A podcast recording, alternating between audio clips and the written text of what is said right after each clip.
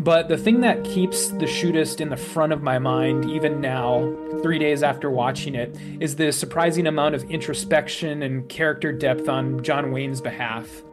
Um, he's a man who otherwise is used to punching and shooting his way out of situations, the sort of noble brute. And to be able to make a narrative film about the exact circumstances that you find yourself in in real life, it's kind of a rare thing. And it's even rarer to be able to reflect on your own death in such a public and forever recorded way.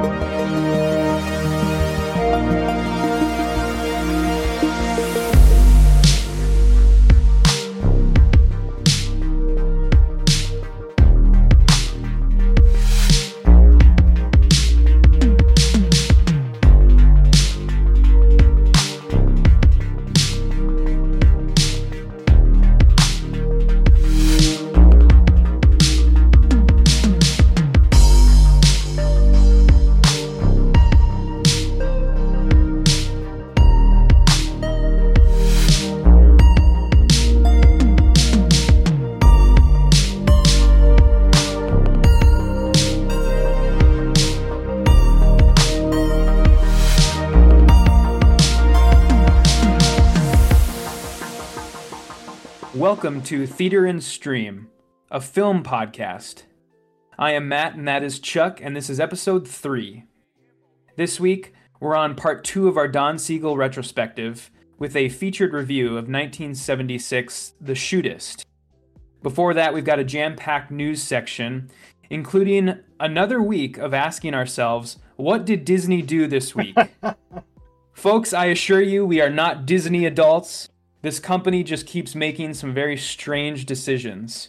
Next on the docket is a filled to the brim watch list. And as always, we'll close out the show with the mentionable, where we suggest one non movie, non TV thing from this week, and the pick of the week, where we name the one film or TV show that we covered that you should watch above all the others. You're going to find the timestamps in the episode description. And if you like what you see, and maybe like what you hear, throw us a like and subscribe. But that's the business end of the show. Chuck, I'll turn it over to you. I just want to, you know, briefly shout out all of you poor souls who stumbled upon our channel because you wanted to find out more about palm trees and power lines or because you wanted to find uh, the full movie on YouTube.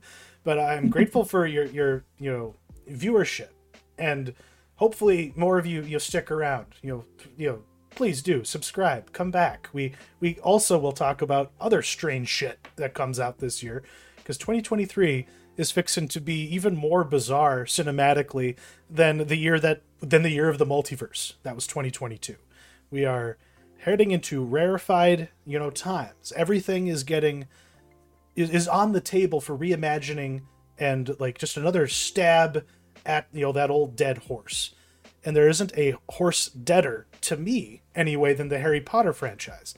But guess what? JK is just going to make some more money. I'm, I'm sorry, guys.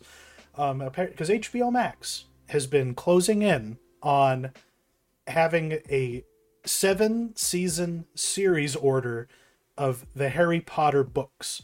So we've already had those movies, and now we're going to have Harry Potter for another generation, like like 10, 15 years like later than like the last movie coming out basically? I don't know. Like how hmm. serious is this? Like and, and is this the right way to go? Oh yeah i think this is very serious. I mean to me this just screams zaslav like 100% like you know anybody can say like oh it's you know it's only been you know 12 years since the harry potter movies ended but it could literally be three years and that guy will do it. He doesn't give a shit as long as it makes money. And this is like this is like a guaranteed win like a guaranteed like you know billion dollars in their pockets. So i mean this is i think this is probably going to happen. And not just you know happen you know it's probably going to be wildly successful because mm-hmm. they I, but the like just just in, because this is the kind of thing when i was a kid and I was annoyed at what they did with Prisoner of Azkaban. You know, like imagine this: a 13 year old being like, "They didn't do the book. They didn't do this right." That's what I was doing, and and I thought to myself, wow, wouldn't it be great if HBO had this? Like this was a dream of mine when I was younger, and now it's happening. But I guess the question is, is it just going to adhere even further to like what J.K. Rowling originally wrote, or is this all going to be about revitalizing the brand of Harry Potter versus serving the stories of Harry Potter?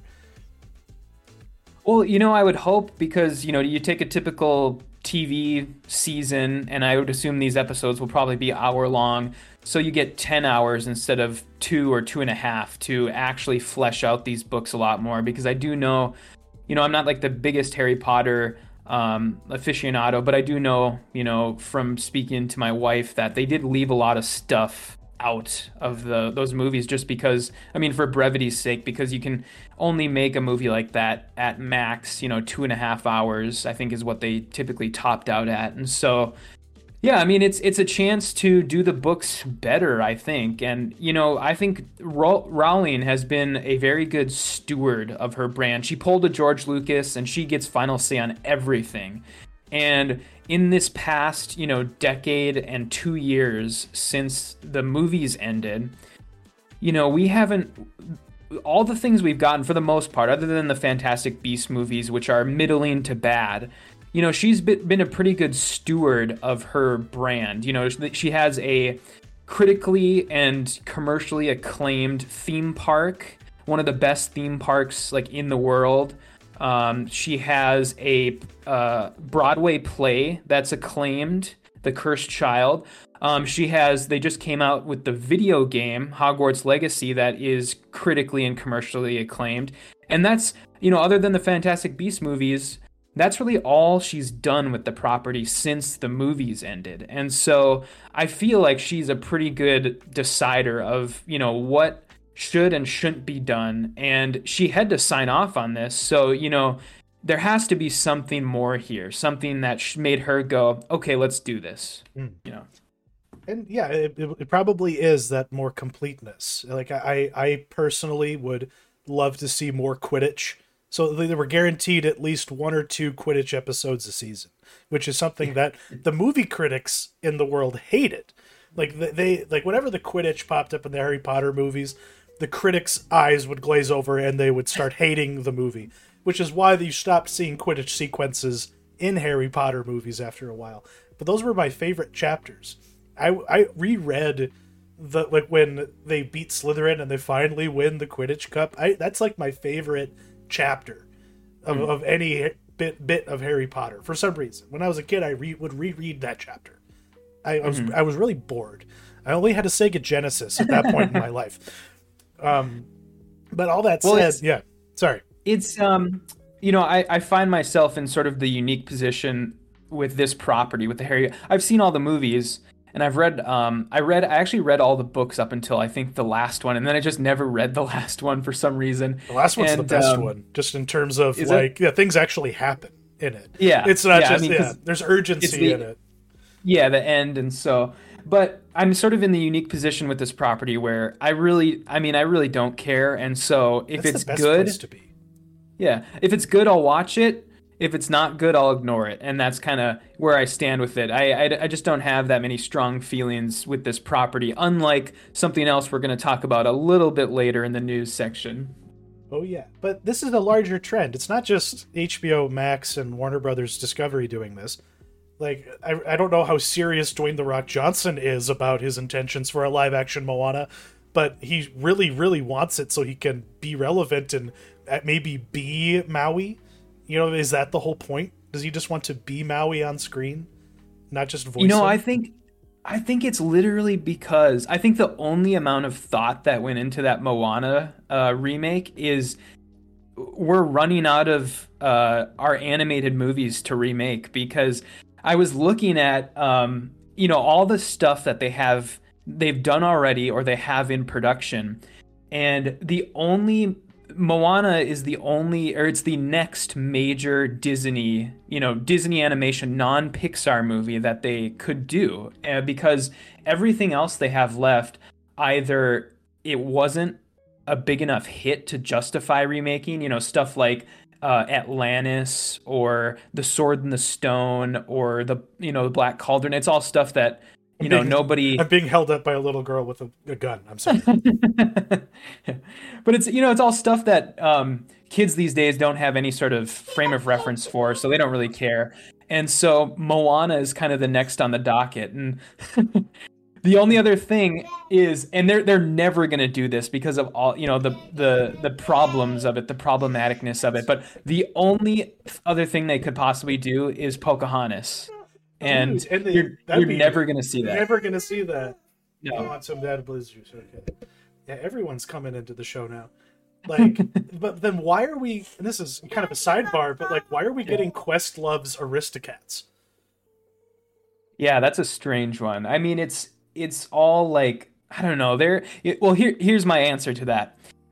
Disney, they put so little thought into the people that are they're giving their properties to. And you know again this is another thing that's going to play out a little bit later in the show. When we look at the people that are involved with some of these Star Wars projects and you know this this Questlove thing it it reminds me of that also where it's just like oh it, it literally seems like they drew a name out of a hat. Like The only way I can like basically what they're doing is they're like, "Hey Questlove, how would you like to be Scat Cat in the Aristocats live action?" And he was like, "I only do that if you'll let me direct the movie." Because he is an Academy probably. he's an Academy Award winner now. Technically, you know, because of the the documentary about the Summer of Soul, I think is what it was called. yep Yeah.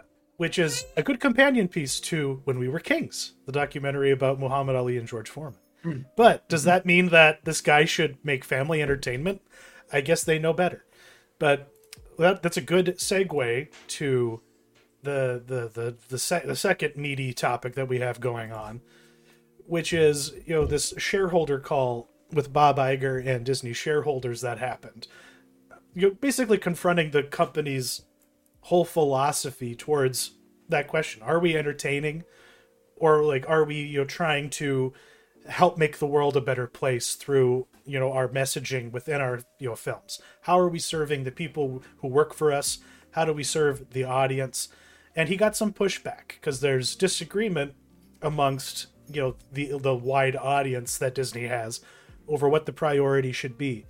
Some people really appreciate you know the ideological and political stances the company has taken. Some people feel alienated by it. So it's a double-edged sword. It cuts both ways. And Bob Iger is really kind of I don't know is he being wishy-washy about what he's like actually saying in these responses because there he kind of got ambushed a couple times on the shareholder call. I don't know if our audience is familiar with what these kinds of things look like, but it's just a, a Zoom call with a bunch of people who own stock in Disney. Some of them mm-hmm. are institutional investors, so people who you know like represent you know you know hedge funds and the like and then there's retail investors who are just Joe Schmoes with money, you know, who have some Disney stock. And he kind of got pushback from both groups on these questions, and I have some of these quotes, you know, flying up on the screen here, including Iger's responses to it. But that's kind of the setup. Um. Oh, you, you want to use this? Okay, there you go. You got Well, your cookie board.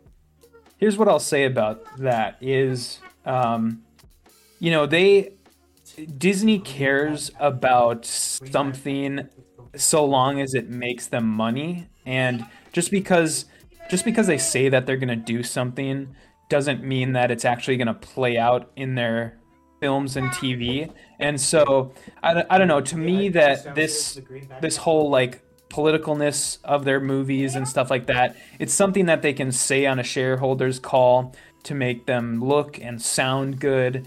And then you know whether or not that actually plays out in the films i mean we'll see. But i don't know. It's just it's so easy for them to say we're going to do this this this and this and then 2 years from now nobody's going to question. Nobody's going to go back to the shareholder call and be like you said you were going to do this. So Yeah. i don't know. It's just kind of they care about the stuff so long as it it keeps the money coming in and once it doesn't then they'll kind of just drop it without saying much i think.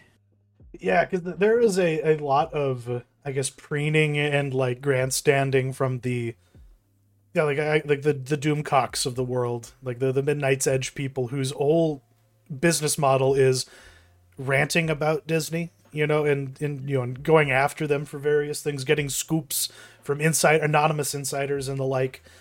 And to them, they feel like this is like the the death of like this is the nail in the coffin. Disney's finally dead, which is hmm. just cope, you know, because the, there's a, a conservative commentator who people or he's really divisive. You know, he's one of those anti-trans guys named Matt Walsh, and I think he's actually right about something here, where he's like, no, like there's no such thing as going woke and going broke. You know, like it, like th- th- this isn't like they are making their money. No one is actually unsubscribing.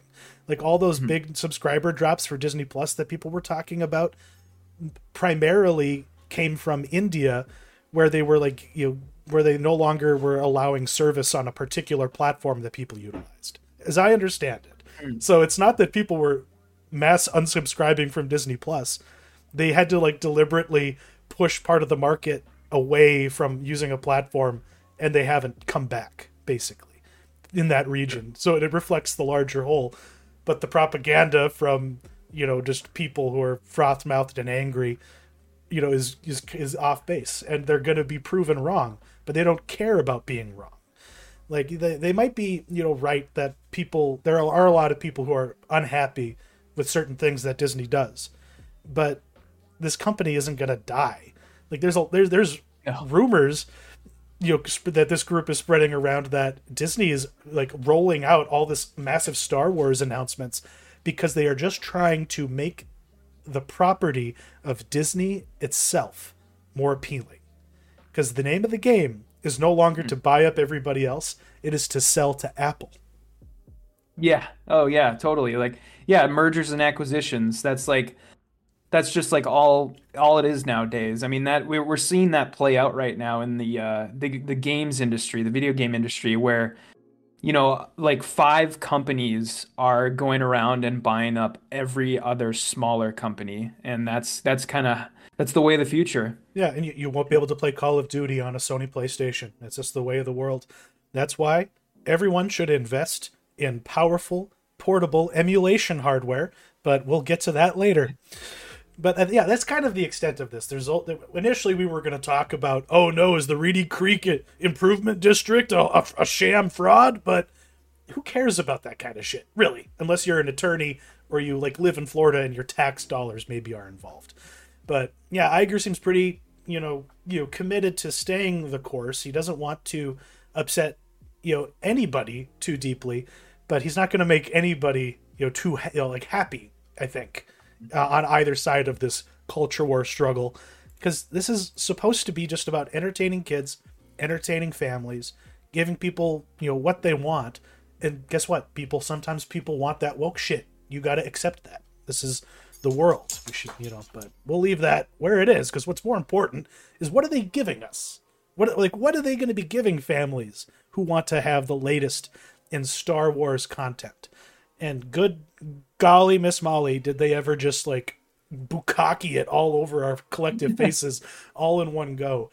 Where do we start? We start with James Mangold doing yes. a biblical epic about the dawn of the Jedi. That's not the title of it. That is just the vibe that it's gonna the the the, the area it's gonna explore. This is the, the, the we're gonna see the Jedi Temple be built. I take it.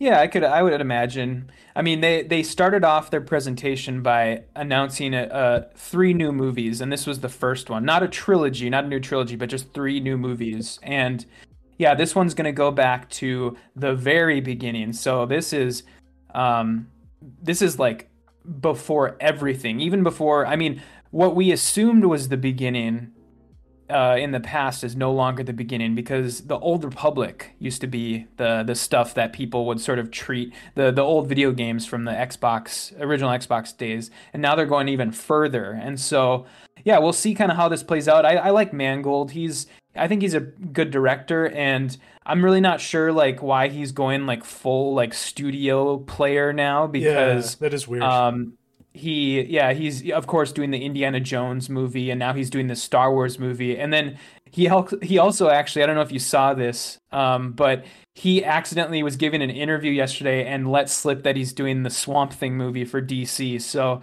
this guy is just going full like studio player like it kind of sucks that I think the days of like his you know smaller films are behind us now you know his 310 to yumas and his identities and his walk the lines i don't think yeah. we're ever going to see that type of stuff from him but um yeah like the, yeah. the guy who directed girl interrupted is yeah. now a comic book movie director yeah that's a that's a strange strange little career evolution but mm-hmm. i mean he's the first dude to direct an indiana jones movie not named spielberg that's pretty mm-hmm. crazy in and of itself. But it's too bad because yeah, the, this guy did make some very interesting movies for the time, but he's been making Wolverine movies since ten years ago. So maybe we're the ones who need to catch up with where the man is at. But now we have our man Dave Filoni, who I have some. I don't know if I should have beef with him or not, but they are giving him the keys to the kingdom by the looks of things. What does he have going on? Yeah, so he is going to be doing a film that is being described as the culmination of the events of Mandalorian, the Ahsoka show, and the Book of Boba Fett. And the thing, uh, man, the thing that kind of sucks about this to me is that they're being very specific about the language they're using here. And I, I think it's interesting how they use the word culmination and not finale or not, you know, the end um, and people have been asking him about this in interviews since this press conference, and he he's he's clearly making he's making it clear that this is not the end, which sucks to me. I mean, you know, go back to Favreau's comments from a couple months ago where he said that, oh, the Mandalorian could go on forever. I have ideas, you know, to go indefinitely. And that's kind of what we're seeing play out here. So, what, what this is, is this is the like comic book event equivalent of these movies and TV shows where you get the main the big main comic book event in the movie form and then you get like the tie-in comics in the form of Mandalorian Ahsoka and Book of Boba Fett and yeah it's I don't know I don't like this at all it it's I don't know they're they're doing things that maybe Marvel should be doing you shouldn't be doing this shit with Star Wars but the impression that I get from I don't know, maybe I'm off base here, but this whole pre- I'll, I'll say I'll save that comment for the end. But it's like I agree with you. This just doesn't really feel like what we've, I guess, as an audience have signed up for. Like yeah. it's endless. It's just fueling endless trash. Like what made Mandalorian season two so powerful, like that finale, you know, it was the feeling like, oh, like it, it felt like the end of a story. And then Book of Boba Fett just cracked that ending apart, threw the whole thing to the four winds, and they've just been trying to put this thing back together again. Like the mold mm-hmm. was broken, and it, it this new season of Mandalorian is not working. No, it's not. Not at all. Not yeah. at all. I was I was trying to I was being very very generous with it up until I saw that fucking picture of Jack Black and Lizzo. Oh, and then I watched yeah. that episode. Like I was like, okay, I can't just listen to the loudest voices in the room. What do I think about this? The loudest voices are right about this. Like the, this show mm-hmm. is falling apart, and I don't think that you know making it continue on like this is helping. It's a zombie now, and the Book of Boba Fett kind of proved that. Even though the Mandalorian stuff was the best thing about it, which doesn't you yeah. know like make me hopeful about too much. Like I haven't seen Rebels. I don't really know like the the all the work he's done with the character Ahsoka as much as other people do. So maybe that show will will be worthwhile. But uh, at this point, I am hesitant to trust anything with Dave Filoni's name on it. Yeah.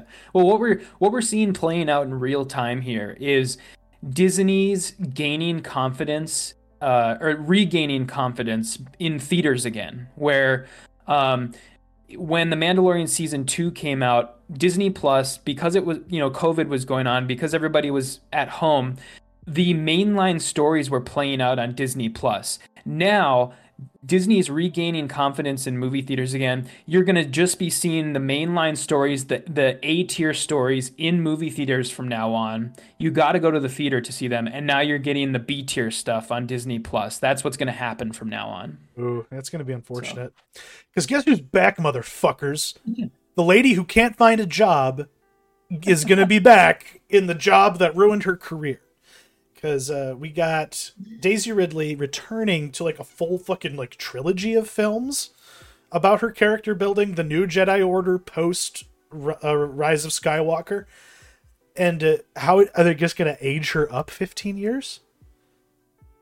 Well, you know, I got the impression that especially these three movies, these first three movies are incredibly early. Like I don't think I don't even think scripts have been written uh, at this point. So yeah. I I think like I mean it's it still isn't going to be 15 years, but I think we don't see any of these films, these first three films, for at least another four or five years. Okay. My, would be my guess. Okay, so. so she could you could conceivably you know, pad the you know, pad it for narrative expediency because the further mm-hmm. removed they are from the, the the the failed trilogy that never that that never was the better off they'll be narratively, I think. But yeah, is what, what about this lady like Sharmeen Obaid Chinoy? She's a Iranian filmmaker, like a two-time Academy Award winner. Mm-hmm. Why is she making a Star Wars project? you know, this is exactly what I was talking about in when when we were just talking earlier. Is it literally seems like Disney is pulling names out of a hat because this woman, like she has no experience in the action film genre. She has no experience in the blockbuster genre. She has no experience. Her you I looked at her IMDb yesterday. It's literally nothing but documentary short films, uh documentary feature films and then animated like um uh, uh Iranian films, like animated uh feature length animated films. Okay. And it's like what are you doing? Like you are giving your most you know, this is probably the movie that everything rests on. You know, whether we right. like it or not. You know, this is this is going to be the film. This is the film that pushes the timeline. You know, this is the film that adds to the Star Wars timeline instead of instead of us just working within the confines of, you know, the older films trying to fill in the gaps between those mainline movies. This is the one that is actually new and it's like what are you doing? Like why are you giving it to this lady who has no experience doing you know any of these things? I mean i think what they're really trying to do is find the next Russo brothers um, and do you know the same thing they did with them. But you know that's like a one that's like a one in 50 chance or like a one in a hundred chance. Like it's not it just doesn't play it doesn't work out as often as they think it does and is it because they already you know dipped into the nerd bucket when they you know with Abrams and you know Johnson and for like uh, was like who was Trevorrow for the hot minute that he was involved. They were all like mm-hmm. nerd, you know, kind of blockbustery types. You know, they, who all came like two of them came from humble indie beginnings, obviously, but they were at least seemed competent enough to handle what they were being given, even though we were proven wrong time and time again. but going in, it like my reaction when Rian Johnson got the Last Jedi gig was like, "Fuck yeah, dude, right on!" Like, yeah. like I trust this guy. And coming into this, it's like, you know, like I have no frame of reference. She doesn't have a looper, you know, in her back pocket to like you know, lean on for her you know bona fides. It's just not there. Mm-hmm. She she makes yeah. sense if you you go to the Oscars and you you know schmooze and you know her in that context, but yeah, can, can we trust her to you know competently stage and shoot an action sequence. But the reality is, she these directors probably have no control over that shit. It's all predetermined by other people in the production queue, more than likely. I'm just assuming mm-hmm. based on what we know about Marvel, and she is there just for the sake of, you know, what she can say in the behind the scenes documentaries, and you know, like what she can do with the actors. So I don't know. Are, are they wrong? Should they be doing this Lucas style where they just you know, treat the actors like shit, you know, and give them nothing so they can focus on you know like making sure that the potatoes float right in stop motion when they're doing the asteroid sequences? You know, I I think literally what it is is they they hire all of these like young gun, you know, greenhorn directors because they're people that they can push around. You know, like they this this lady is literally a, like a nobody for all intents and purposes. And you know that's going to be kind of the theme that we're going to see as we work our way down this list of films and TV. You know, all these directors are like literal nobodies. And I'm sure that they just like they just they hire these people because they can push them around because they can pay them they can pay them like a, a couple hundred thousand instead of you know 10 million or, or or a cut of the box office. And they just you know it, these movies are all done by committee anyways so it's not like you know this lady is going to have any sort of meaningful artistic impact on this film so but here's the deeper question do we want more raised Rey Palpatine. I'm not going to call her Skywalker. That just feels dirty. like, do we want more from this character? Like, there's a reason why she didn't get gigs. It was because people, right, like in the industry, rightly knew, oh, she is not the draw. People associate her too much with movies that they don't like. It's the it's the opposite of what happened to Mark Hamill. He struggled because people associated him with movies that people did like too much mm-hmm. for them to consider him for certain roles or for his career to you know really flourish beyond you know like his initial successes but in her case it was because the character and the movies she was in are kind of irrelevant and you know are and, and people have a kind of visceral reaction to it that isn't positive so why are we going to spend probably a billion dollars making more content with this character is it just to prove a point that like Star Wars doesn't belong to anybody anymore but Disney and they can do whatever the fuck they want. Well, I mean, I to I, yeah, I'm really not excited about the Rey aspect of this. Like I'm willing to give this movie, you know, the time of day to some extent because I do want to see where they push the this this universe forward. I'm I'm sick of getting these stories That's that are set in the margins of the of the movies and I, I do want to see you know where they're going to take the universe and you know I think Rey is um she is popular but you have to find the right people that she's popular with and those people are you know little girls between the ages of like 3 and like 15 you know or, yeah. or 3 and 14 like it's there there is certain people that she is popular with and I think that's really all they care about is um, you know, selling selling that eight year old girl the the Rey version of the Barbie doll or whatever, or the the Rey stuffed stuffed animal or whatever. Because if if there is a popular you know care female character within Star Wars, it is Ahsoka. The the trailer that yeah. we were given but what does this show look to be about? It's still just existing in the margins by the look of it. But is this just Dave Filoni getting the chance to do all of his animation work in live action now? Is that what this man has successfully achieved? Is bullying this billion dollar, you know, corporation into just letting him fulfill his fan fiction dreams?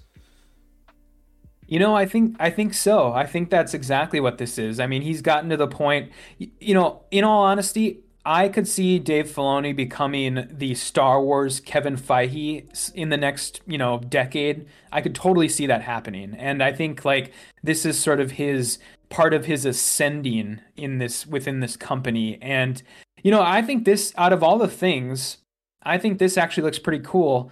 Um, it seems to actually understand, you know, what Star Wars is. And the thing that has me excited is that Thrawn that sh- that little one second of footage we get of of Thrawn because Thrawn is you know one of the cooler things that um, I believe it was a Timothy Zahn creation from the early '90s uh, expanded universe stuff, and that is one of the cooler characters to come out of the expanded universe. So I'm totally down for that. Um, that that looks to be really cool. And it's you know something that you know is encouraging because yeah, this is this precedes Disney. This is like one of the mm-hmm. few things this character that is getting brought in from everything that was just like you know thrown into the gutter as soon as the the ink was dry on the contracts with Lucas. And the whole situation with like how is this character going to be used? Like how deeply are they going to hew to Thrawn's trilogy? Probably not at all, because guess what? It involved all of the characters that they've murdered from the original cast. So yeah, it has to be something completely new because Han, Luke, Leia, dead. The their son hmm. dead. So like we have no more of the connective tissue to the original trilogy, but we will have this periphery character. And it, it does look pretty dang good. Like I, I am loving the variety of, you know, like the kinds of like lightsabers and just force powers that we're seeing on display. Because if there's something about the Mandalorian that I've been hating is just how damn boring it is. And at least yeah. this looks visually exciting. It looks competent in all the ways that like Book of Boba Fett and Mando season 3 haven't been. Like it it is just shocking to me that something that was so impactful and indelible you know like has been reduced so much for no reasons you know seemingly. And i hope that this is enough juice to keep me interested because i am very discouraged as a as a viewer of of a lot of this you know streaming content do you know just to kind of put a cap on this Thrawn bit? Yeah. Do you know who's who's playing Thrawn? Have Have you looked I've, into that at all? I've heard rumors that Benedict Cumberbatch, but he said he didn't want to do it. So who is who do we actually know is doing it? It's uh Mads Mikkelsen's brother. Wait a minute. Lars Mikkelsen. Wait, really? Holy yeah. Fuck yeah, bro. Okay, I can fuck with that. Yeah, he's a uh, he's a pretty popular Danish actor in his own right, and yeah, he's playing Thrawn, and so that that has me very. Uh, uh that's another kind of point in the positive category because he he was on Borgen and he was really good in that oh. show, and so um, yeah, really that that's that's gonna be that's good casting. I think that's very good casting. I would say so.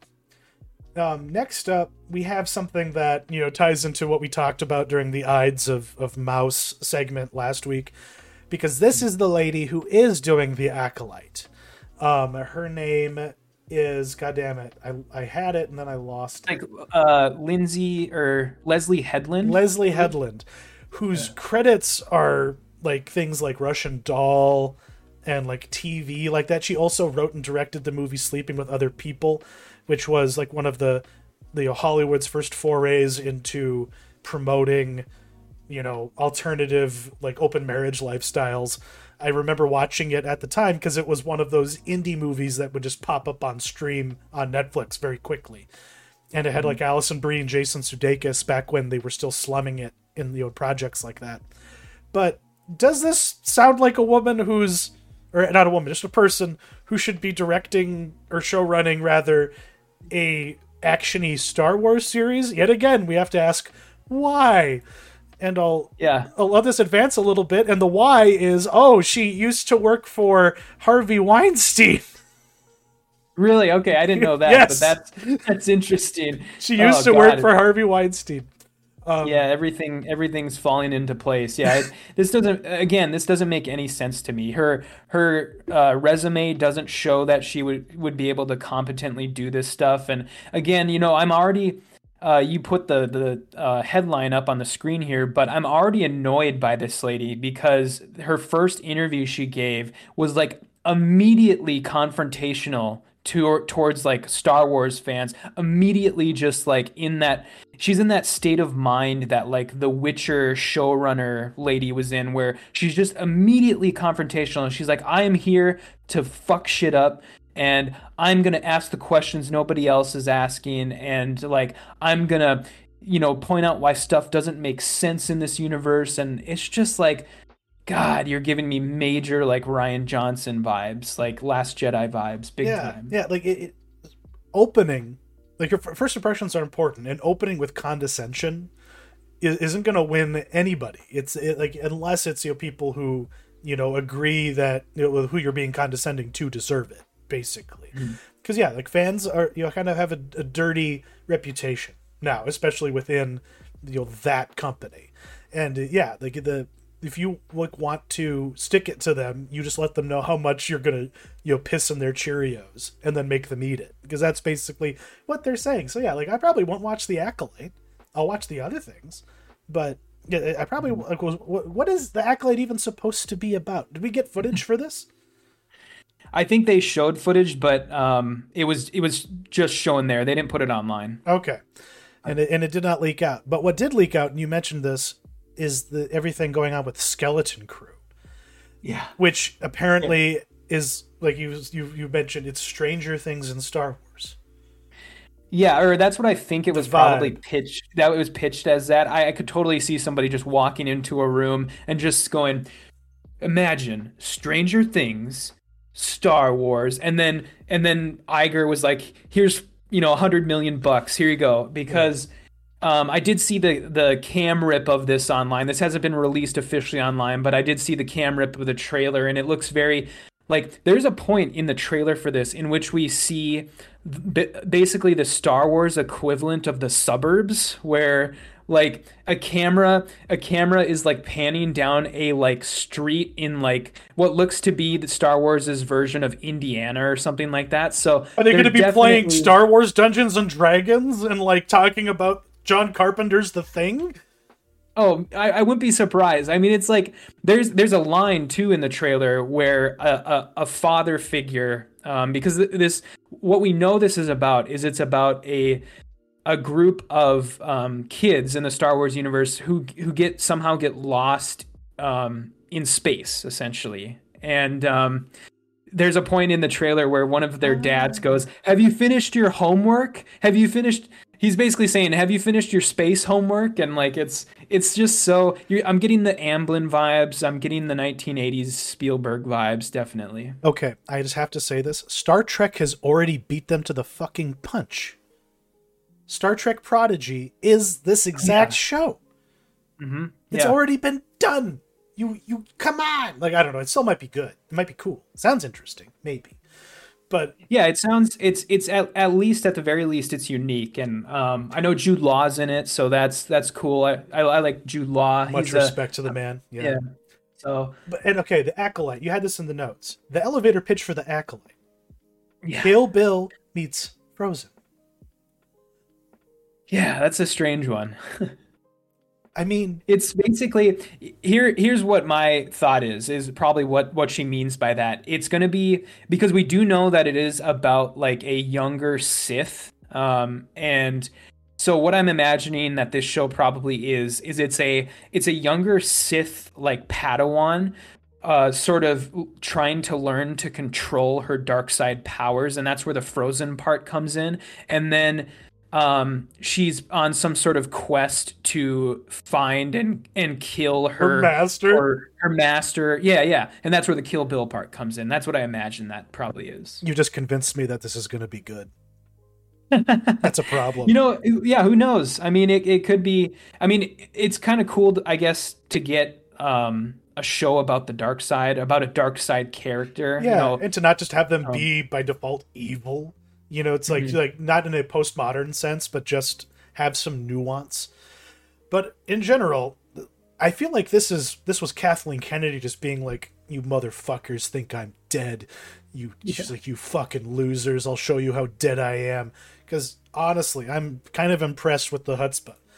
Because she walks out there and is just like, "Oh, you think you have the whole story? You don't have the whole story." Because that's the timeline of like all the sagas within the Star Wars, you know, mega mega narrative.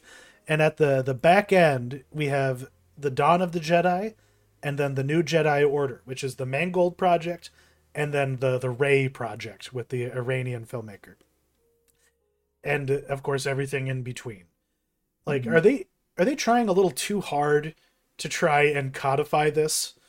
Like, like do we do we need a timeline you know, put in our faces to know the whole story of Star Wars?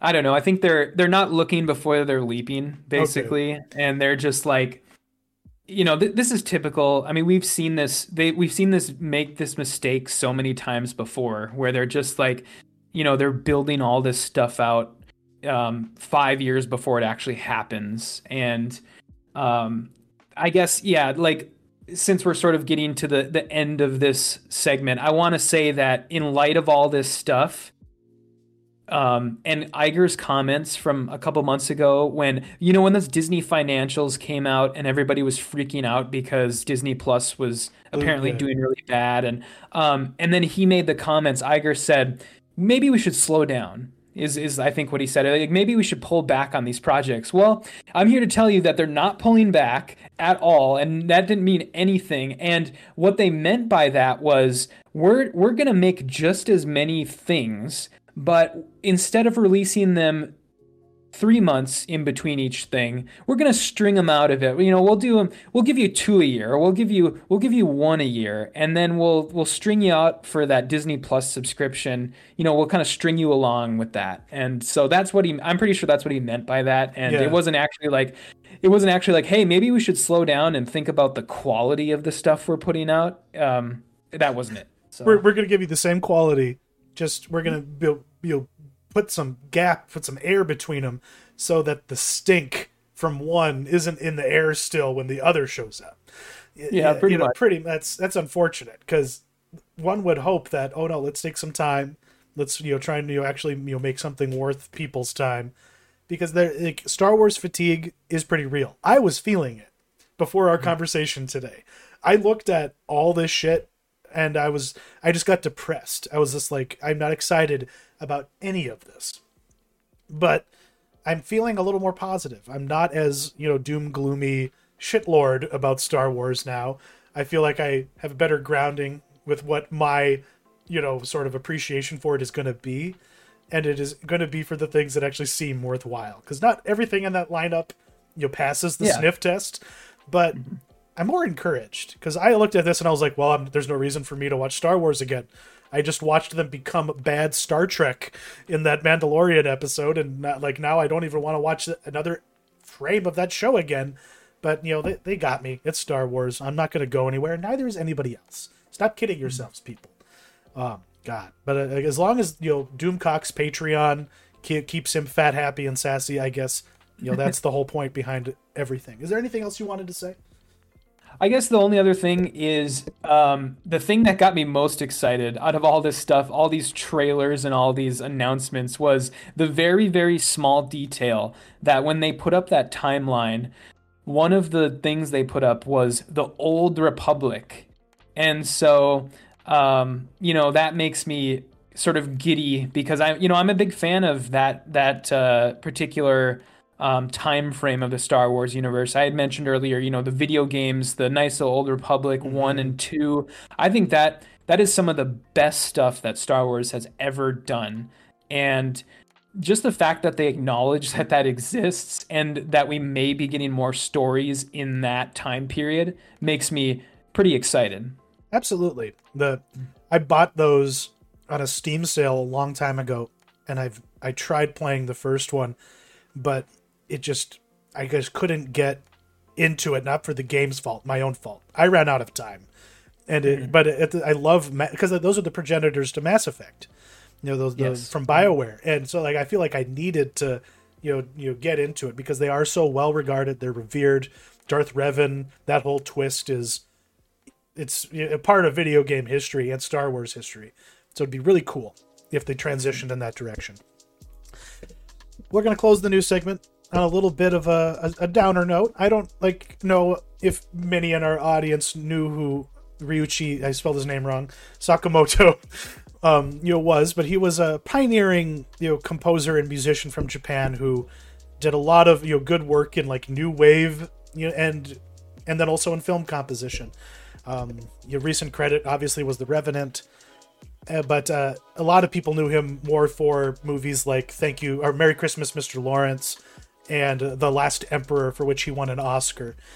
Uh, he also starred in Merry Christmas, Mr. Lawrence, alongside Dave Bowie, which is an interesting thing about that movie. But I'll get into that in a second in the watch list. But uh, I guess had, were, you, familiar with his work at all? You know, I, I wasn't, I, I'm not too familiar with him, um, at least with the knowledge that I'm listening to him, but of course I went back and looked at his his credits, and you know I've seen plenty of the stuff that he's uh, done the compositions for. Of course, The Revenant. He did um, some compositions for Black Rain, the Michael Douglas like action movie. Yeah, and so I, I love that movie, and um, and yeah, so I, I, I do I am familiar with his work in that I've seen movies with him before. I wasn't really familiar with the guy, but. Yeah. Um, I, I was reading interviews sort of in preparation for us talking about this, and I just kind of want to draw a parallel here to the fact that he, he was diagnosed with stage three throat cancer uh, around the time that he was working on The Revenant. And I was last last night when I was doing my my um, notes for this episode, I was listening to the soundtrack just on YouTube while I was working, and it's you can hear the melancholy in that that movie's score, and you can hear the sort of direness, and it's it's one of those things where his sort of state of mind in real life is reflected in the work, and that's something that we're going to talk about again a little bit later in Absolutely. our main review. So yeah, and the footage that's playing up here right now is actually you know from uh, Christmas time last you know last winter at the end of 2022 where he, he is playing the the score for uh, Merry Christmas Mr. Lawrence and like very different from like the version that's in the movie very very melancholy this was a man who knew he was dying and had you know come back to like what was his first work in film and probably his most heralded you know just in terms of you know you know his acclaim over time which is you know why I chose to you know kick off the the watch list this week you know with a, a review of it because I just felt compelled to you know check it out because it just sounded like such a bizarre little you know piece of cinema that I had never heard of before. It's uh, directed by the, the the same gentleman who did In the Realm of the Senses. Have you ever are you familiar with that? The, the, the... yeah, it's like the I think the only thing I know about that movie is it's it's famous for um, having like unsimulated sex, right? Uh, a, a, woman has a boiled egg put inside of her, and then she gives birth to it on screen. Okay. It's like yeah, like, it probably created a lot of you know fetishes for people, but yeah, a very very restrained movie. It it, it like kind of like you know the shootist that we're going to be talking about later.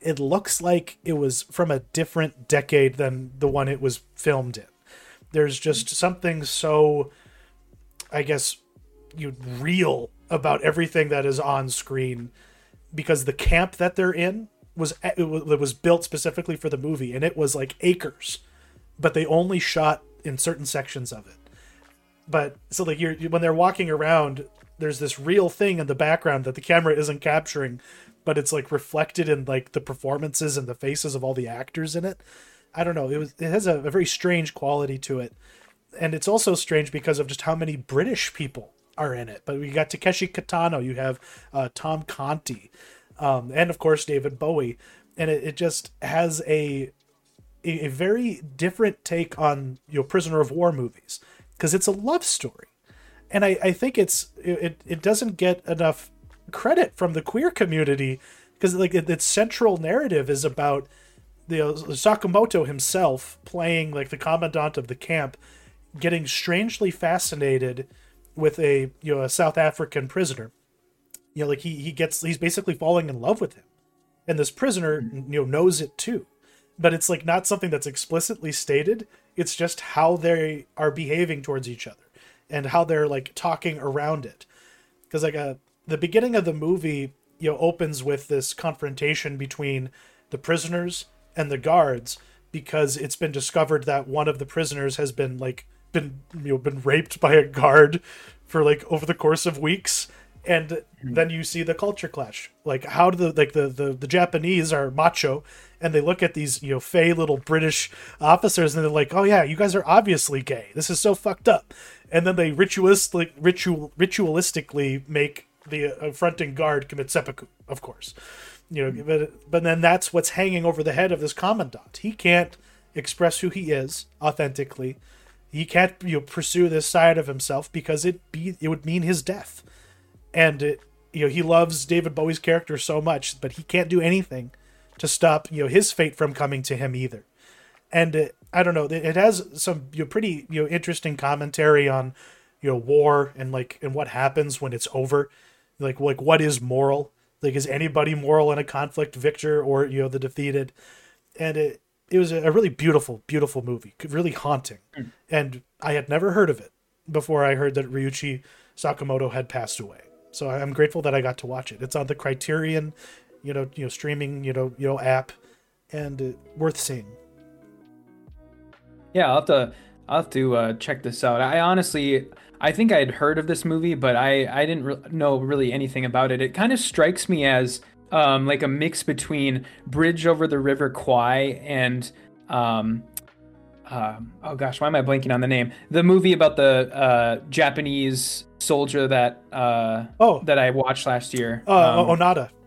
Onoda, yeah, it's kind of a mix between those two things. Or that's what it looks like to me, anyways. But- Yeah, no, like the scenes between Tom Conti and Takeshi Kitano are, mwah, they're great. Hmm. It's great acting. You know, even if it's a British man speaking not his native tongue, it's like it still works. You know, like it's a it's a fascinating fascinating movie, and I- I'm glad I got to watch it.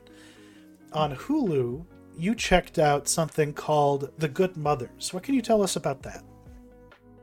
Yeah, this one uh, interesting. This just kind of came out of the blue for me. Um, this is an Italian uh, language drama that I think Hulu just kind of picked up picked up the rights for.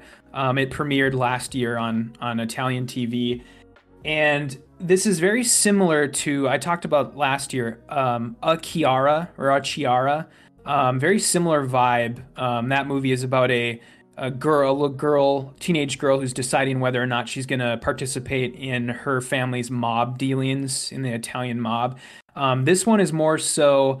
Uh, this actually reminds me a lot of like The Wire. Like if if you were to tell me that the Italians decided to remake The Wire and that this was the first season of their version of The Wire, that's kind of what it that's what it reminds me of because you're following Right both the police and the criminals. You're getting you're getting both sides of the this sort of um, situation here and how what this is. This is based on a true story, and it's about this prosecutor that decided in order to catch this uh, mob family in Italy. uh, They're they're called the Ndrangheta, the Ndrangheta family, and um, in order to catch them, she exploited this sort of weakness that she perceived in their organization where the women are basically married off into these families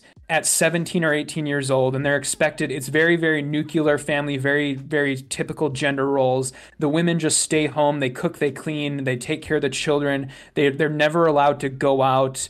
The men are out out philandering and doing drugs and having you know extramarital affairs and so she exploited this weakness where she she turned all of these mob wives against their husbands and made them into informants and then like sprung the trap on them. And Wow. it's, it's it's fucking insane. Yeah it's like it's like one of those things that's like way too it's almost like too unbelievable for real life but but it actually happened. And so that's kind of what the story is here is this this prosecutor sort of trying to turn these women against their husbands and some of them go for it some of them don't and it's very tense because you don't know if the the the women who don't go for it if they're gonna you know uh, spill the beans to their husbands and essentially all these women would probably be dead if they were to and Wow. So it's it's kind of like women talking, in a way Yes, too. yeah, very- yeah. Yeah, very similar. Yep. And so um, it's a very yeah a very tense show. Really, really well plotted, and um, it's only six episodes. It's it's sort of British in that way, where it's not very many episodes, but it kind of does what it needs to. And um, yeah, really, really enjoyed this. I think it's it's really going under the radar. I'm not I'm not seeing anybody talking about this at all, and um, it's very much worth your time. I'm gonna have to check that out. I tried watching it yesterday, and then November woke up from her nap, so Peppa Pig had to go on the TV. um, what I did get to watch myself is the latest in the paranoid action TV stylings of our boy Kiefer Sutherland in a rather serviceable, a little Robert Ludlum esque thriller. You know, it, it it's you know like if you've you know read any of his books or seen the Bourne Identity movies, at least the first one, you get the formula because you have a guy who's a specialist. There's all kinds of crazy things happening. An innocent bystander, usually a female, gets roped into like traveling with him because she starts out as a hostage and then becomes a love interest. It's that kind of thing. But this is about a guy who works for corporations to social engineer results. So in the op- like in the opening se- sequence, they are trying to trick a Wall Street guy into selling his positions on something. So they construct a fake news broadcast, you know, announcing like issues with the company in question so that he'll just hop on the phone and be like, sell it, sell it now, even though everything's fine. And then the big question swirling around for like regulators is okay, why the hell did this dude just sell off all of his positions for no good fucking reason when this broadcast he said he saw it never occurred? You know, and the answer is, well, Kiefer Sutherland and his people did it. They're kind of like the characters in the show. Uh, what's it called? Dan- uh, it's it's like it's just like like oh, I love it when a heist comes together. What is that fucking show called? It's it's on CBS. I can't remember it. It's it's got that guy from Ordinary People. Are you talking about A Team? Not the A Team. No. Okay. This is a recent series, and I'm blanking on the, the fucking name of it. But it's it's like it seems you think you're in a procedural. You you meet all the team. You meet all these wisecracking people who all have a specific job to do. You see them do their job, and then you and then all of a sudden they're all just like blown up, and this like benign thing that is that they were doing to try and contrive a situation and behavior out of people blows up on them because Kiefer Sutherland is accused of killing this person when he hasn't done it. And so now he's on the run, and the, his friend who hired him for the gig, just for like no reason, gets like an email from someone who tells him to do something. So he goes out onto the balcony of his high rise and you know jumps off of it and kills himself. And so it's this mystery: why the fuck is like you know, all this happening? Who's trying to set him up for murder? And then Charles Dance shows up as his dad who faked his death in the 70s, and the plot becomes incomprehensible. Because then it introduces, you know, things in later episodes that made me go, wait a minute, if Kiefer Sutherland's character knew X, Y, and Z, why the fuck was he behaving like A? Because you, hmm. you know, you know, like, like who is he trying to fool here? Like, and why? Did, and, and and B, why did his friend kill himself when he seemingly was in on this long term plan, just like Kiefer Sutherland was? So I'm, I'm ripping my hair out, and I don't finish this show. But my parents hmm. would probably turn it on and have it on before they you know pass out, and that's what this show is good for. it's like if you liked 24, which I did, that was like my favorite thing to do in the heyday of hmm. mailed discs. Was oh, do we got another four hours worth of 24? Fuck yeah, I'm here for it. But yeah, th- this show left me whelmed, even though it did all of the things that you know used to be pretty reliably entertaining. Does um the the thing that kind of struck me about this show as I you know watched the the preview and as I watched the clips that you have now is does Kiefer Sutherland seem too old for this show? Like does he seem like does he yeah because it seems like there's a lot of or maybe not a lot but there's at least some moments of action in this show and he just he's I don't know he isn't Kiefer Sutherland like pushing like 65 ish Yeah, yeah. around there I think yeah. it- it- it's it is almost as bad as you know Sly Stallone in Tulsa King, because like there's a Yeah. there's a scene where like a young dude in his 20s with like a mhm. skateboard is trying to like steal something from him, and they get in this like knockout drag out fight involving a skateboard in the streets of New York City, and somehow Kiefer Sutherland wins, and I was just like, no way. No way that that that he that kid would be mm. like gasping for air, and Sutherland would be the one with like a second wind to like run away with the item that they were looking for. It just it, it you know beggared belief, you know, as it as it went along, and yeah, this would have been a better show in the hands of somebody younger, or even like e- like they, they could have found like this could have been a, an awesome girl boss show too, but for some reason they went with you know our, our boy Sutherland because he's recognizably you know associated with this kind of thing. But I think this might be the last hurrah for that guy. Uh, next up on the watch list is something that I couldn't make it through one episode of because financial insecurity does not make me have a good time. And seeing people make awful decisions with their money just makes me anxious. So I didn't make it through the first episode. As soon as the Bitcoin loss porn started happening, I was like, nope. But is this show worth plowing through? Because this is an A24 special. Yes. Yeah, this is um I, I wasn't really sure what to make of the show. I'd heard its sort of log line before, you know, in the in the weeks leading up to its release as like two people get into like a road rage incident. Like that's that's like the byline for the show and um, I kind of knew I was on this show's wavelength when the title for the first episode comes up, and it's the Werner Herzog quote. Uh, the birds don't sing; they screech in pain. And so I was like, okay, okay, show, I'm I'm with you. And so, yeah, I mean, what the very first like 15 minutes of the first episode of the show are the the sort of premise road rage incident. Like it's an extended, like knockdown, drag out, like completely insane uh, incident. And then the two people sort of go their separate ways. But they sort of find as they go through daily life that they can't get like the other person like out of the back of their mind. Like it's like infesting them and so they have to they find out who each other are and they start sort of making each other's lives a living hell and this this show sort of starts as a comedy but if that's if that's what you want or if that's what you came to this for yeah don't keep watching because it's like a slow descent into like madness and like existential crisis and um it's it gets you know more not not even dramatic but it just gets more like sad as it goes on yeah. for these people and, and, that, um, and that's the thing like the, the opening of the, the pilot was like it was awesome but like as it yeah. went along and you just saw all the all the self-destruction that was looming it made me very sad yeah. Yeah it, it's sort of and it's kind of hard to describe the feeling of this show. Um, I guess it it reminds me a bit of Ingrid Goes West and maybe a bit of um, especially in like the latter half it reminds me of the the show devs but if you were to remove all the sci-fi elements like that's kind of just the feeling the show has.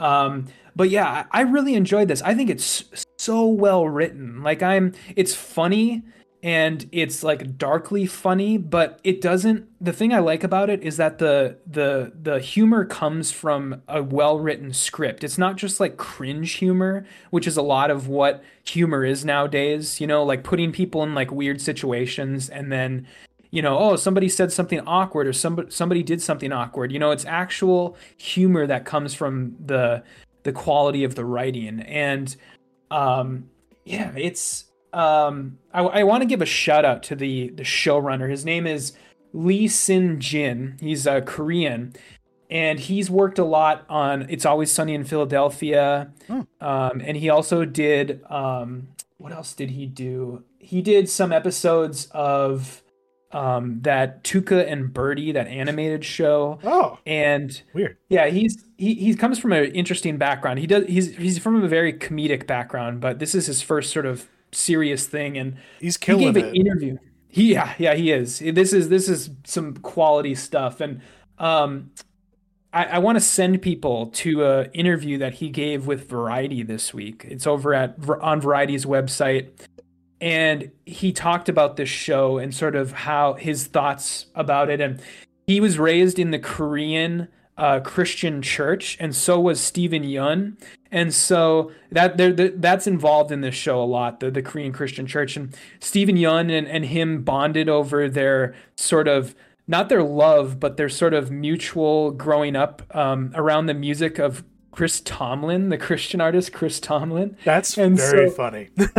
yeah, he, he he talked about he talks about that and he also talks about he, he's actually the guy who's writing the Thunderbolts movie for Marvel. So he talks about kind of how he got that gig. And then the most interesting thing and the reason why you you should go watch or read this interview with him is he um, talks about the, the how the two leads of his show are Asian um, in Ali Wong and Steven Yeun but he doesn't necessarily think think that's what makes them interesting and he he kind of talks about how he thinks that that's sort of used as a crutch nowadays a lot where you know people's identity is kind of like um, used as a crutch to say like well you know these people are asian and that's what makes them interesting. And his sort of he sort of rails against that and says no my characters just happen to be asian. What makes them interesting is all this other stuff in their life. And he sort of rails against that notion. And i find it it's a very very interesting read. So i, I want to send people over there to read that interview and then yeah and then go watch this because i i, I really really enjoyed it. I was definitely on the show's wavelength. Is that i I'm really reassured that you know that was the the perspective that he would have because when I was watching it, that's not what I was thinking about. I wasn't thinking about their race or anything. Yeah. It was like like mm-hmm. what are their struggles? Like like the, the everything that these people were experiencing, the imposter syndrome, the trying to you know break through you know social barriers. You know, you know, not because of you know who you are, but how much money you have, or like what you can do for other people you know the you know just trying to make a buck trying to make up for letting your family down like like mm-hmm. there's some there's just universal human things themes permeating this and yeah if you're only looking at the surface of it you're missing out on what's truly you know wondrous about it and i'm saying this as someone who maybe didn't you know finish the fir- the whole thing of the first episode but i've seen enough of this to know that i want to finish it i just couldn't handle it yeah, because it, it, it gets so intense. Yeah, it's definitely something where you know you watch one or two episodes and take a break, and luckily the episodes are only about 30 minutes. They sort of top out at like 35 minutes. So, um, yeah, but yeah, really good. And I guess the last thing I'll say is I do want to shout out the films or not, not the film, the show's supporting cast. Um, uh, we've got uh, Maria Bello shows up yes. as Ali Wong's sort of um, completely like inept, like head in the clouds boss who who just like is rich beyond belief. Like she gives me Lucille Bluth vibes from Arrested Development. Oh yeah, and the um, whole mushroom feast in the the first episode. Yeah, and so she shows up, and then also, um, um, oh god, what's his name? Uh, Justin Min, the guy who played Yang in After Yang. He plays the the pastor of the the Korean Christian church in okay. this, and he's he's good. And then I think even um, uh, Andrew Santino shows up in the back half of the show too, and so he's the the show's got a pretty good supporting cast. And the dude who plays his cousin, uh, is it like is it Stephen? Not Stephen Choi. Is it like David. I think yeah, yeah, David Choe. David yeah, Choi. Like that. That's what it is. Yeah. I, I just know him from Vice and like you know like you know, Joe Rogan appearances. So it was funny mm. to see him show up, basically yeah. playing himself. i am gonna have to give this a revisit because it it just yeah it's a, it seems like powerful stuff. Because I got a new phone, I was you know given a basically a free Apple TV Plus subscription, and well, part of that, you know, is that I get to see, you know, this Tetris movie, which you know, identity, and we were talking about that in regard to beef, Asian identity in particular. I'm just going to get the elephant in the room out of the way. The man who um, Taron Egerton is playing in this movie is very, very definitely part Filipino. You can tell. Hmm. He does not look Welsh even one little bit. and so like you have to you have to understand this is a Marv production. Taron Egerton is a Marv boy and he's a name. And this is on Apple TV. And for some reason they were comfortable with this character not being portrayed by someone whose you know actual identity aligned with the identity of the person. That's because this is a fucking movie and everything in it is heightened and probably not accurate to truth. But mm-hmm when you get as far as you know that is concerned, is it an entertaining fucking movie? Yes, it fucking is. It's it's not hmm. pretentious hmm. enough to think that it's the social network, even though it's getting compared to that. Like half of this movie will just have random pixelated you know things show up when people hop in cars they'll they'll get like digitized and drive around the the end of the movie is like an, a literal you know, like video game level where like they're driving to the airport being pursued by KGB agents it, it gets really out there, but at the same time, it's really it's a it's a crazy story. It covers and the, and the true story, you know, it is in here. The Robert Maxwell, the the guy who showed you know uh, Epstein himself how to do the blackmail game. If you, you believe in that tinfoil, he used to own the Mirror newspaper. He also had a company mm. called Mirror Soft, and they were the part of the problem as far as who had the rights to Tetris globally and like that whole rat's nest is fascinating because it's like yeah everyone's just transacting and thinking that they're you're getting a license to you know do business with something and the soviets have no fucking clue what's going on they don't know how much money is being left on the table and it's not until you know the Taron Egerton's character you know gets involved and shows up and realizes the problem that exists that like any action really happens. But this is a busy fucking movie.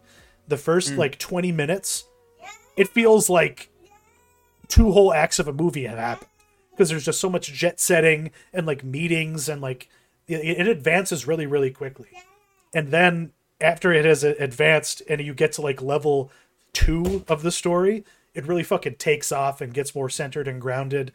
And it's it's fun. And it, it's fun seeing video game history you know done like this. I i enjoyed this. Okay can you not swing that around november? Oh my god So let me let me ask you this. I remember when when a Tetris movie was announced. yeah that everybody was like, "Oh, a Tetris movie. How do you make a Tetris movie?" Like that's like one of those things like how do you make a you know like a Monopoly movie or a Candyland movie and so the the whole Tetris aspect of this is Yeah. just kind of the jumping off point, Precisely, right? Like yeah. this movie isn't actually about Tetris. No, it's it's about the the the Soviet computer scientist who you know moonlighted by making games, who hmm. made his rudimentary version of it and like as with all good killer applications, just like with Doom with you know for Windows 95, Microsoft needed to create software to remove Doom from their computers cuz people weren't working. The Soviets had the same problem with Tetris. And that is the story. It's like yeah, like who created it? like you know and then how was the bureaucracy involved and then who are all the business people around the world who started trying to get their claws on it and then the struggle over who would actually get to do it and what's nice is that there's clear villains. The kgb and robert maxwell are definitely the bad guys. And hmm. the good guys are nintendo and this scrappy little developer who realized that he had that, that this russian guy had found gold. But that's what's, kind of neat about it is that in reality the the guy who created Tetris and the and, and Taron Egerton's character, they eventually got to own Tetris. You know, it, it hmm. eventually became theirs. It stopped being something that was owned by the Soviet government, stopped being owned by, you know, these institutions within that country, and it fell. It got it got a capitalist happy ending and it, and it hmm. even kind of frames it in a way where it's like yeah because tetris came out of the soviet union the soviet union collapsed like that was the the thing that really pushed it over the edge was them letting capitalism in through this video game so like it covers a hmm. lot of ground and it gets really you know but it's it's a it gets kind of fun and like in the action sequences you know are kind of exciting. It, it yeah it, it it should not work like on paper when you when you first hear the pitch like who wants to hear this story? The real story is this crazy. But i'm sure there wasn't like a mad chase to the airport like where the, the nintendo you know it- you know suits are like you know shakily smoking cigarettes because they think they're going to get murdered in russia but it, it's a it was a really cool movie and a lot better than Okay. it probably had any you know right to be Awesome. that's the watch list time to move on to the main event and i'll let you take it away matt we have don siegel's the shootist Yeah, I kind of want to start by taking you back. Um, the year is 1976. John Wayne is a fading star, and westerns were also on their way out the door. Um, John Wayne had a cancer removed from his lung in 1964, and now that cancer was back and working its way through his spine, his intestines, and his stomach. Um, there's kind of conflicting information out there about whether or not Wayne Yeah. actually knew these specifics while he was working on the shootist, but at the very least, he sort of knew that the end was getting near. And the shootist, to me, it works best when it's watched as a requiem for Wayne's life and his career. It's it's a sparsely plotted film with a sort of classic appearance that could be mistaken for datedness. Uh, the script isn't really going to win any awards, and one could almost interpret this as a step backwards for Siegel if they wanted, after the subversive and fresh Dirty Harry. But the thing that keeps The Shootist in the front of my mind, even now, three days after watching it, is the surprising amount of introspection and character depth on John Wayne's behalf. Um, he's a man who otherwise is used to punching and shooting his way out of situations, the sort of noble brute. And to be able to make a narrative film about the exact circumstances that you find yourself in in real life, it's kind of a rare thing. And it's even rarer to be able to reflect on your own death in such a public and forever recorded way. And um, of course, you know, we know the end of the story. Wayne would make one final public appearance at the 1979 Oscars, and then two months later, he would die. And to me, The Shootist will sort of always now be his swan song. And it's it's really a movie where you have to take the sort of real life circumstances into account and it really sort of makes everything that's happening on the screen pop. And that's kind of where I'll, I'll start with it. But yeah, Chuck, what did you think of The Shootist? Yeah, Elegiac doesn't you know quite do it justice in terms of describing you know the you know like what that what permeates the air of this movie. Everyone who is in this movie was basically handpicked by Wayne himself. You know, like he he was like, I liked Lauren Bacall. I want to work with Lauren Bacall. Oh, Jimmy Stewart, get Jimmy in here. You know, it, like it, he, even his horse was his you know favorite horse dollar, you know, from his career that he like basically forced to be in the script. Like he was very careful about how he wanted this film to you know present him. Like, he didn't want to shoot anyone in the back, which is you know something that was removed from the movie. And you you definitely you know get the sense yeah, that this guy knew something was, you know, the, the end was nigh. He, he had one lung when he was making this movie. Yeah. You know, which is, you know, why he just looks always so tired and haggard. The virility had been sucked out of him. But he could still, you know, dead eye just nail someone from his horse with a derringer if he had to. You know, like as you know, like as an actor and as the character in this. But the scene with Jimmy Stewart where he's told he has cancer was used in a American Cancer Society PSA that like Wayne was in, which was like one of the last things he he did in addition to the Oscars. And yeah, like when you get you know boil it all down, it, it does kind of seem quaint, especially in the era with all the other you know company of other films that came out in '76, like you know hmm. titles like what was it, like you know, Taxi Driver and you know everything in between like network. And here you have a you have a movie that looks like it was shot in the 50s but it, i don't know there, there is some creeping you know you know bits of that you know like you have siegel's edge you know creatively. But when you uh, at its at its heart though this is more of a john wayne movie than it is a siegel movie. Or, or should we give siegel more credit you know, I think you're right on, on that fact. Um, I think a lot of the stuff going on under the surface, I think, is probably Siegel, um, because I, I'm sure that Wayne was probably very, very into his character, and I think a lot of the you know extra stuff, the extraneous stuff around the edges of the movie, are probably more Siegel. As far as like, this is a movie about endings and new beginnings because you have sort of the end of a man's life. You have the turn the it's set during the turn of the century the end of the wild west. You know cars are becoming a thing. Yeah. there's there's there's you see like really old cars in this movie. There's a coca-cola um, sign you know like yeah. modernity is starting to show up. Yeah. Mm-hmm. and it's um the end of queen victoria's reign too. That's also in there. And so but then you also have sort of the new beginnings. They talk about um, one of the themes that they hit on in the movie is this idea of false spring. And the movie is set sort of in this period of time where it's still winter, but the snow is melting and the sort of grass is peeking up through the ground. And um, it's sort of, yeah, it's winter for books, John Wayne's character, but it's spring for the younger generations. And that's sort of where Ron Howard's character comes in. And um, yeah, I, I, don't know. What did you think of? What did you make of Ron Howard's character? It, it's interesting because yeah, he's he's kind of like uh, he reminds me of uh, uh, Casey Affleck's you know you know you know coward Robert Ford, you know to mm. to an extent, just in terms of you know how he he knows all the stories.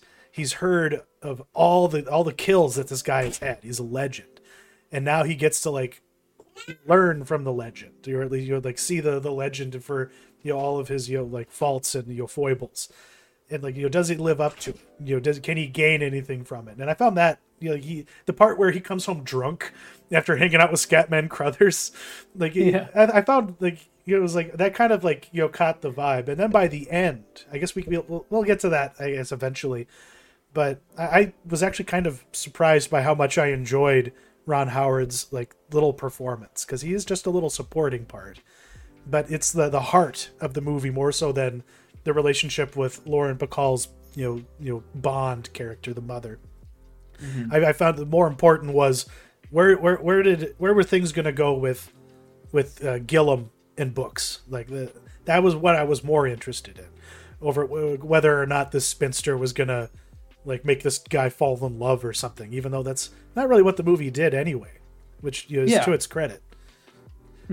Yeah, it's interesting how yeah she's sort of positioned as um, the woman who's sort of doesn't like him at first and then sort of warms up to him. And um, and we do get a, a point in the movie where you know one of his love interests from the past shows up, but then we find out that she's essentially just trying to exploit him. And and sort of take advantage of his life story on behalf of that reporter that he Yeah. got rid of earlier in the movie. And so yeah it's it's very very interesting. I mean again that's I, I think that's probably siegel is doing all that stuff. You know that's probably all his work including all the stuff like that.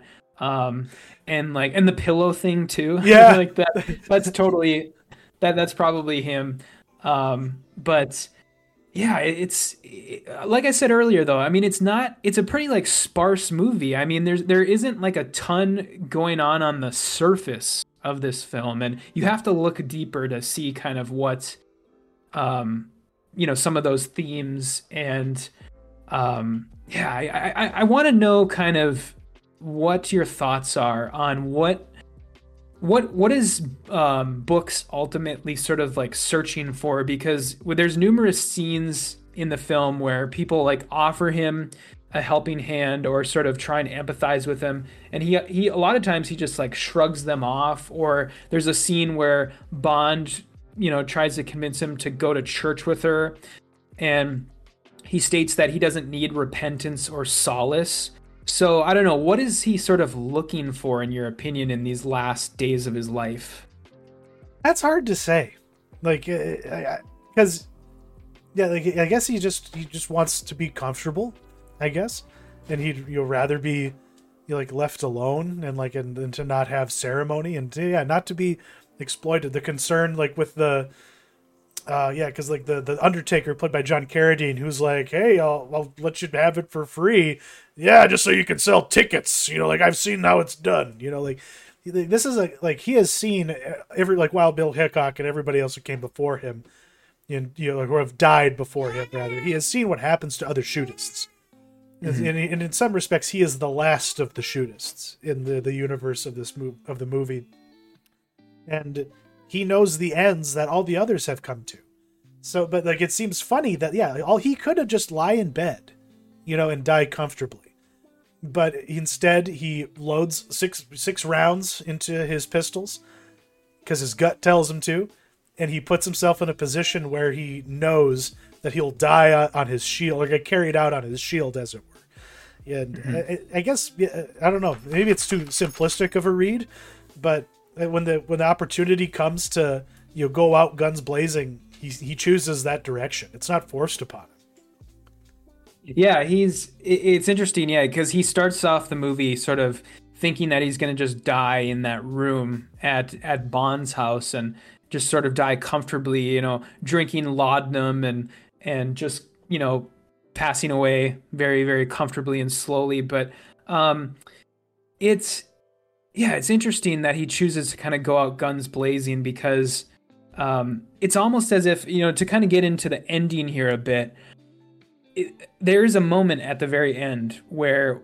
Ron Howard's character picks up the guns to to shoot the barkeep, and then uh, uh, Books looks at him, and with his sort of his dying breath, he gives him sort of like a, a, a nod of approval when Ron Howard throws the guns away. So I'm, I'm, I'm still kind of trying to parse that out Yeah. because it's almost in direct opposition to what he was doing with his sort of final hours of his life. And so, what what do you make of that? there's a line when he is showing Gillom how to shoot where he you know like basically says it's like like like how like how do you like like how have you lived so long or like something like that like like how have you survived so many gunfights and he makes the comment that well a man's got a look in his eye when he's going to pull the trigger.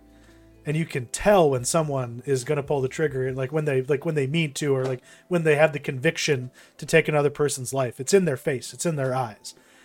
And in that moment Gillom had that conviction but he lost it as soon as he did it and he threw the gun away. And maybe like i kind of took it as a yeah like at a boy kid like you you had the, you had the you had it in you to do it but you have mm-hmm. it in you to never do it again basically uh, i think that's okay, yeah. that, that was my read yeah i could i could definitely see that that that totally makes sense yeah because it's it's sort of a very interesting um you know thing for him to do in in his sort of last moments alive but uh, yeah, what did you make of that whole that whole scene with um, the whole sort of ending scene? I mean, it's the big like shootout at the end of the movie, and you know, as far as like the action, as far as the action goes in this movie, it's pretty rudimentary. I mean, there's there's a part where John Wayne literally like jumps over the bar, and you can totally tell that it's like a stuntman actually doing it. But but, but the, uh, it has some like very like, it was very simple though. That's what I loved about it because yeah, it's just three people with revolvers, you know, mm. slowly like trying to like you know like you know creep out. Like you you compare it to like how like specialists with you know, you know gun specialists today with like how operators would handle a sequence like a situation like that. And but yeah, this is the Wild West. It's like and you just see this guy like like duck walking you know, below the bar so he doesn't get seen but then Books looks up and sees his reflection in the glass, so he knows exactly what's coming. So he can mm-hmm. dead eye him between the eyes when he peeks around the corner like an idiot. So in, in a way, it's like yeah, he survived because not, like everybody else with a gun had no fucking clue how to you know not get shot by one back then. I don't yeah. know. So I don't know the, the the, the the most efficient tactics available hadn't been you know codified in terms of mm-hmm. like a saloon shootout. Yeah, the and yeah, to speak on that a little bit more, the other thing that I think is probably totally part of Siegel's input is the blood of the movie because yeah, you're not gonna that was shocking. Gonna find, yeah, you're not gonna find a John Wayne western, you know, from the '50s that has people like getting shot and then like profusely bleeding you know bright red stage yeah. blood and uh, so that's totally probably siegel's move but um, because it made it made that ending like feel like more impactful. Because yeah, oh, it was yeah, like it was sure. like holy shit! Like this is probably the first time John Wayne has ever bled in a movie.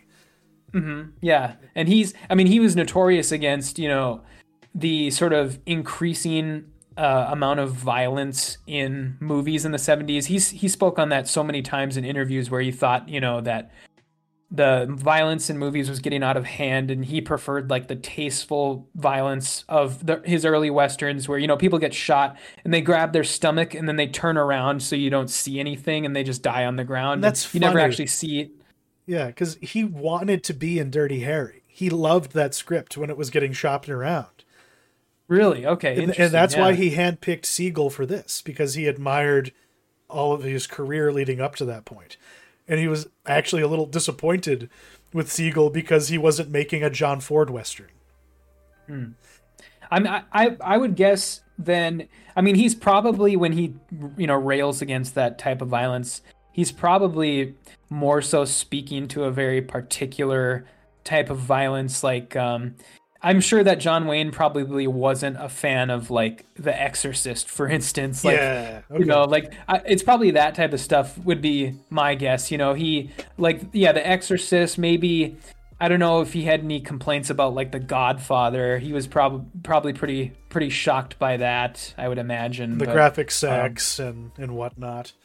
Yeah, but um, yeah, I mean, as far as what about like as far as behind the camera for this film, anything that stood out to you as far as you know the look of the film, maybe the the score, um, anything like that? Because I the one thing I did want to call out was there's some points in this movie where the camera is doing like some absolutely like bonkers yeah. stuff where I'm where I'm like, how did why did why is this even in the movie? Like where the the one thing that I called out in our in our Google Doc was uh, at the end when Ron Howard is like staggering out of the saloon.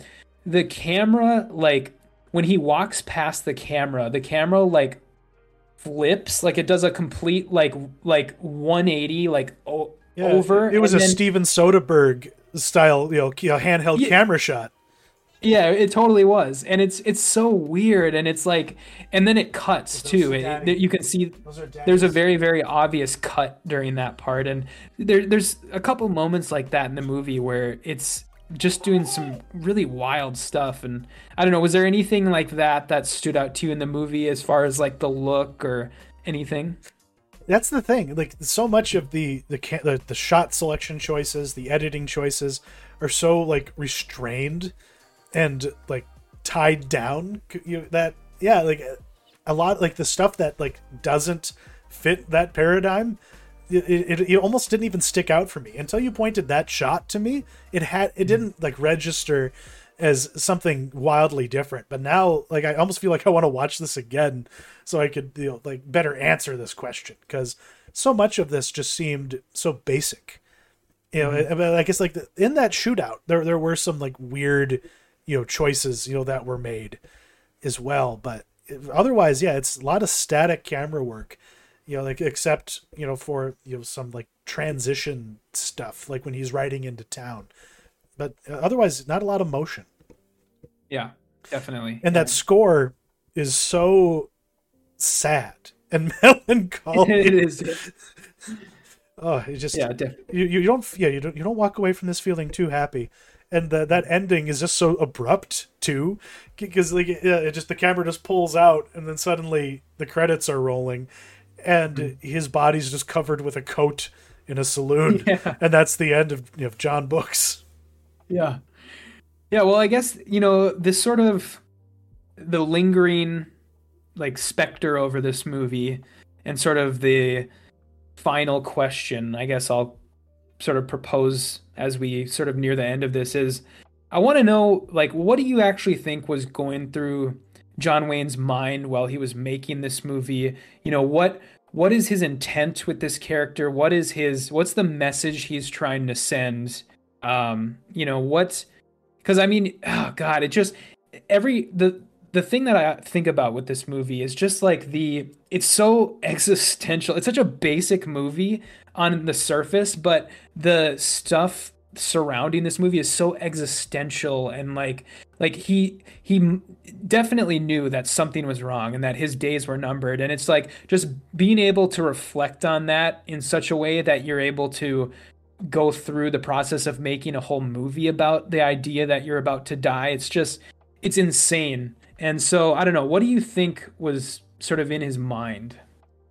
Because that's the thing. It- It's not only in his mind, but in Siegel's mind too. Because this is not just a swan song for, for uh, you know, for Wayne. It's a swan song for the Western genre, as it was. Because like for how many like decades of cinema were westerns essential, and as something that always got made, the superhero movies of their time, Yeah. and they were already like out of you know vogue. They already you know weren't connecting with the zeitgeist the way it was. So here was one last chance to you know not like not only sh- like show the the the end of west the, the western genre's greatest star, but in a you know a like it's a I guess it's an elegy. It's an elegy for the genre. At the same hmm. time, it doesn't you know give you the sweeping John Ford stuff because this is the end. And I think Siegel, you know, was doing that with the movie he made. It was, you know, simple instead of sweeping. And, you know, it honed in on that existential dread that was definitely within Wayne, because it was within anybody whose bread and butter was making Western films. yeah, I, I, I, well, I totally, I totally agree with that. Yeah, I mean, it's, it's this movie is worth watching just for like the historical. I mean, the movie itself is decent enough. I think. I mean, it's it's not the most exciting thing in the world. It's Yeah. not the, you know, you, you're you're not gonna like, it's not gonna change your life, you know, by itself. But this movie is a historical artifact, and that's why I think it's worth watching. Yeah, like it's it's a time capsule, but it's like it's mm-hmm. it's a time capsule from the end of the world. You know, if that makes any sense. Because yeah, the, Yeah, the- there was a new sure. spring for Hollywood. They moved beyond this genre. They moved beyond people like Wayne, and that sun even set for for Eastwood too eventually. Mm-hmm. And as far as the yeah the, the lineage is concerned, like this is where the postmodernism firmly took over. You know, the not only you know you know westerns, but of you know Hollywood in general. And the next year, Star Wars came out, and I think that says everything that needs to be said. Yeah, for sure. But if you're a Western fan, your collection not complete without this in there because you need that bookend. You need that demarcation point from where it you know it stopped being what it was and you know, had to become something else and evolve in other ways. yeah, definitely. It's time for the mentionables. We got a, a new comic coming out from our boy Greg Rucka and a, a massive creative team. What can you tell us about this? Yeah, so I, I picked this one up last week. Um, this is from Greg Rucka and Eric Trautmann, and with art by Mike Henderson.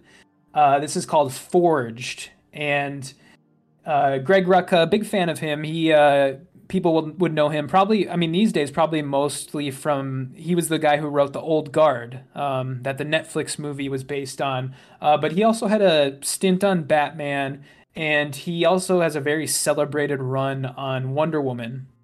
Yeah. And, and this this is his new this is a magazine sized uh like extra length first issue. So it's I think it was like 64 pages. So it's like double the length of a normal comic and this I yeah, I really like this. This is a very pulpy, very violent um sort of sexy sci-fi adventure. There's there's a lot of like sex in this out of nowhere and um it's like you squash together uh, heavy metal and Warhammer is kind of how I would describe it. And that's kind of why that's kind of why I'm mentioning it because I know that you're a big Warhammer fan, but it's um, it's very dense. And um, the the sort of the log line of it. The premise is um, the ship is traveling through hyperspace with a, a group of super soldiers who are on their way to their next routine mission, and along the way they sort of figure out that something's afoot on their way to this planet and that's kind of where the first issue ends when they finally get to the planet. But yeah this is it's so dense and I, i'm grateful that by the end of the first issue i actually knew sort of what was going on because when you open this thing up i just want to read like what the the first page when you first open it up this is what it says. It says 22nd day of nine month, reign of the eternal empress, year 13,817, the imperial calendar, 17 days out of re- resupply depot, Rampart 91, Vanta Losiris 4 en route to the operational theater 51D11 Hinter systems. So it's just like, Yeah, it's I- all this like I need sci-fi this. nonsense. I, I, I need this. This is you're you are so right about this being in my wheelhouse because believe it or not, Matt, I am still actively working on Rooster. So like I, this is oh yeah, yeah. so this is I need to I need to check this thing out.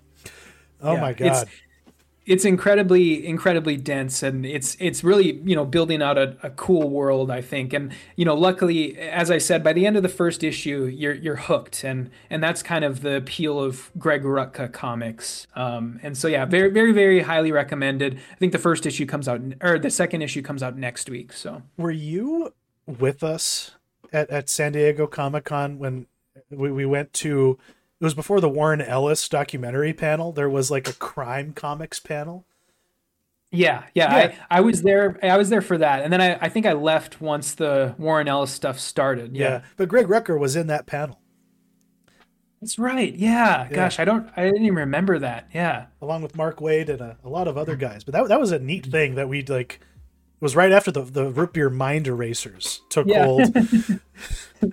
uh, my mentionable, uh, you know, it's an extension of you know, my my Steam Deck purchase, but I have been emulating like no other just because I, I wanted to see what the appeal was. And now I have no room to install my Steam library because I have every Nintendo 64 game, every single Super Nintendo game, and a half a dozen GameCube games. But I have been playing more so out of all of that because I can't just play, you know, like you know Sarge's Green Army Men on the Nintendo 64 all the time. But I have been getting into a game I've been meaning to play for years, Shadow of the Colossus. And hmm. I've I haven't beaten it, but I'm you know, I've gotten through like the first four of the colossi if the, my game saved correctly because that's no, for some reason really hard to get right in the emulation setting you know in this particular game because i don't think there's actually like a, a, direct save feature you have to find like a shrine within the world and pray in front of it and that's what saves your game? I don't know but Yep. an incredible incredible experience. I can't believe it you know i had to wait 20 years to finally do it but that's the the beautiful thing that the, the steam deck has you know, made possible for me. Have you ever played that or like even like the, the the remake that they did recently? Was is that the preferred method? Get the hd remake? You know, I, actually, I've I've only played the original, and I played that. I actually played. I didn't have a PS2 when I was a kid. I, I was more of a Nintendo household, and I actually played through Shadow of the Colossus at um, our uh, mutual uh, friend Steve Sanford's house, and um, played through that entire game over at his house because he was he was the one who had the PS2, and so yeah um, yes, I, I I played through that, and uh, yeah, great game. I, I'll just I'll echo everything you said, and you know whether you played on an emulator or otherwise, amazing game. yeah probably do it play it legally that's what i'll say you know to cover my ass a little bit what was your pick of the week Yeah, you know, um, I'm gonna do.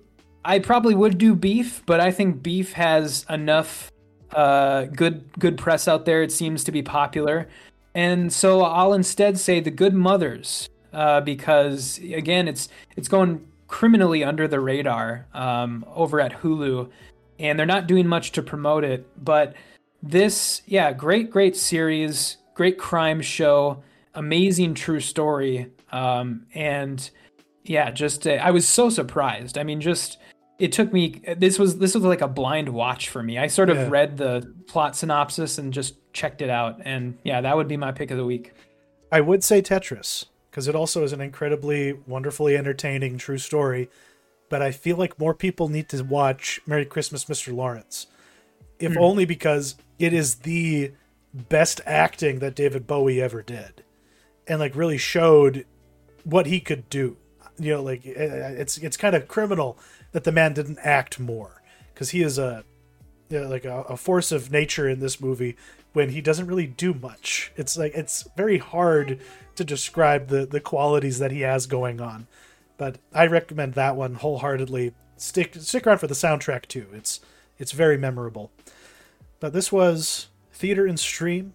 Thank you for you know joining us, and we will be back um, next week to review uh, Escape from Alcatraz to put a pin on our Don Siegel retrospective before we return to our regularly scheduled programming in theaters that actually have something worth seeing in them.